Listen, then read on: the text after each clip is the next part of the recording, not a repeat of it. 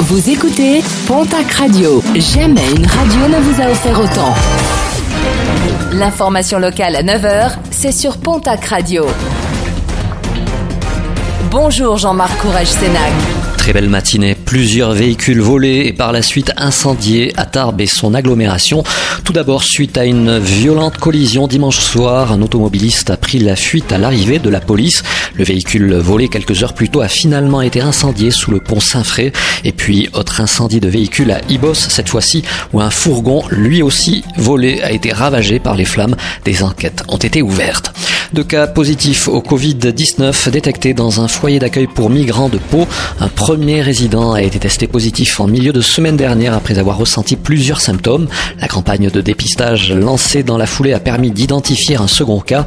Les deux individus âgés de moins de 30 ans ont été isolés. Une seconde vague de tests est prévue euh, jeudi afin de dépister d'éventuels nouveaux cas.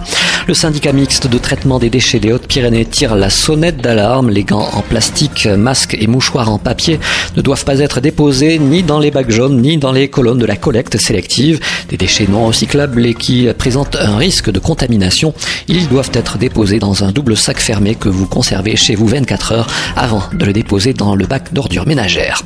Objectif, relancer le tourisme. La région Occitanie a dévoilé la semaine dernière son plan de relance qui passe notamment par l'offre de mobilité et des tarifs plus que serrés.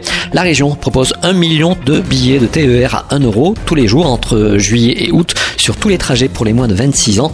1 euro tous les week-ends des mois de juin et septembre pour tous les trajets et tous les voyageurs. En juillet et en août, un quota de billets à 1 euro sera proposé pour les premiers voyageurs qui réserveront sur tous les trajets en semaine comme le week-end.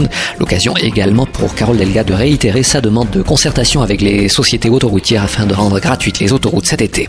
Et puis un mot de sport et de rugby avec les discussions qui se poursuivent entre dirigeants et joueurs de la section paloise. En question, la baisse des salaires pour la prochaine saison. Entraîneurs et employés administratifs ont déjà accepté de diminuer leur salaire pour aider le club à traverser la crise. Une baisse significative de plus de 20% des rémunérations.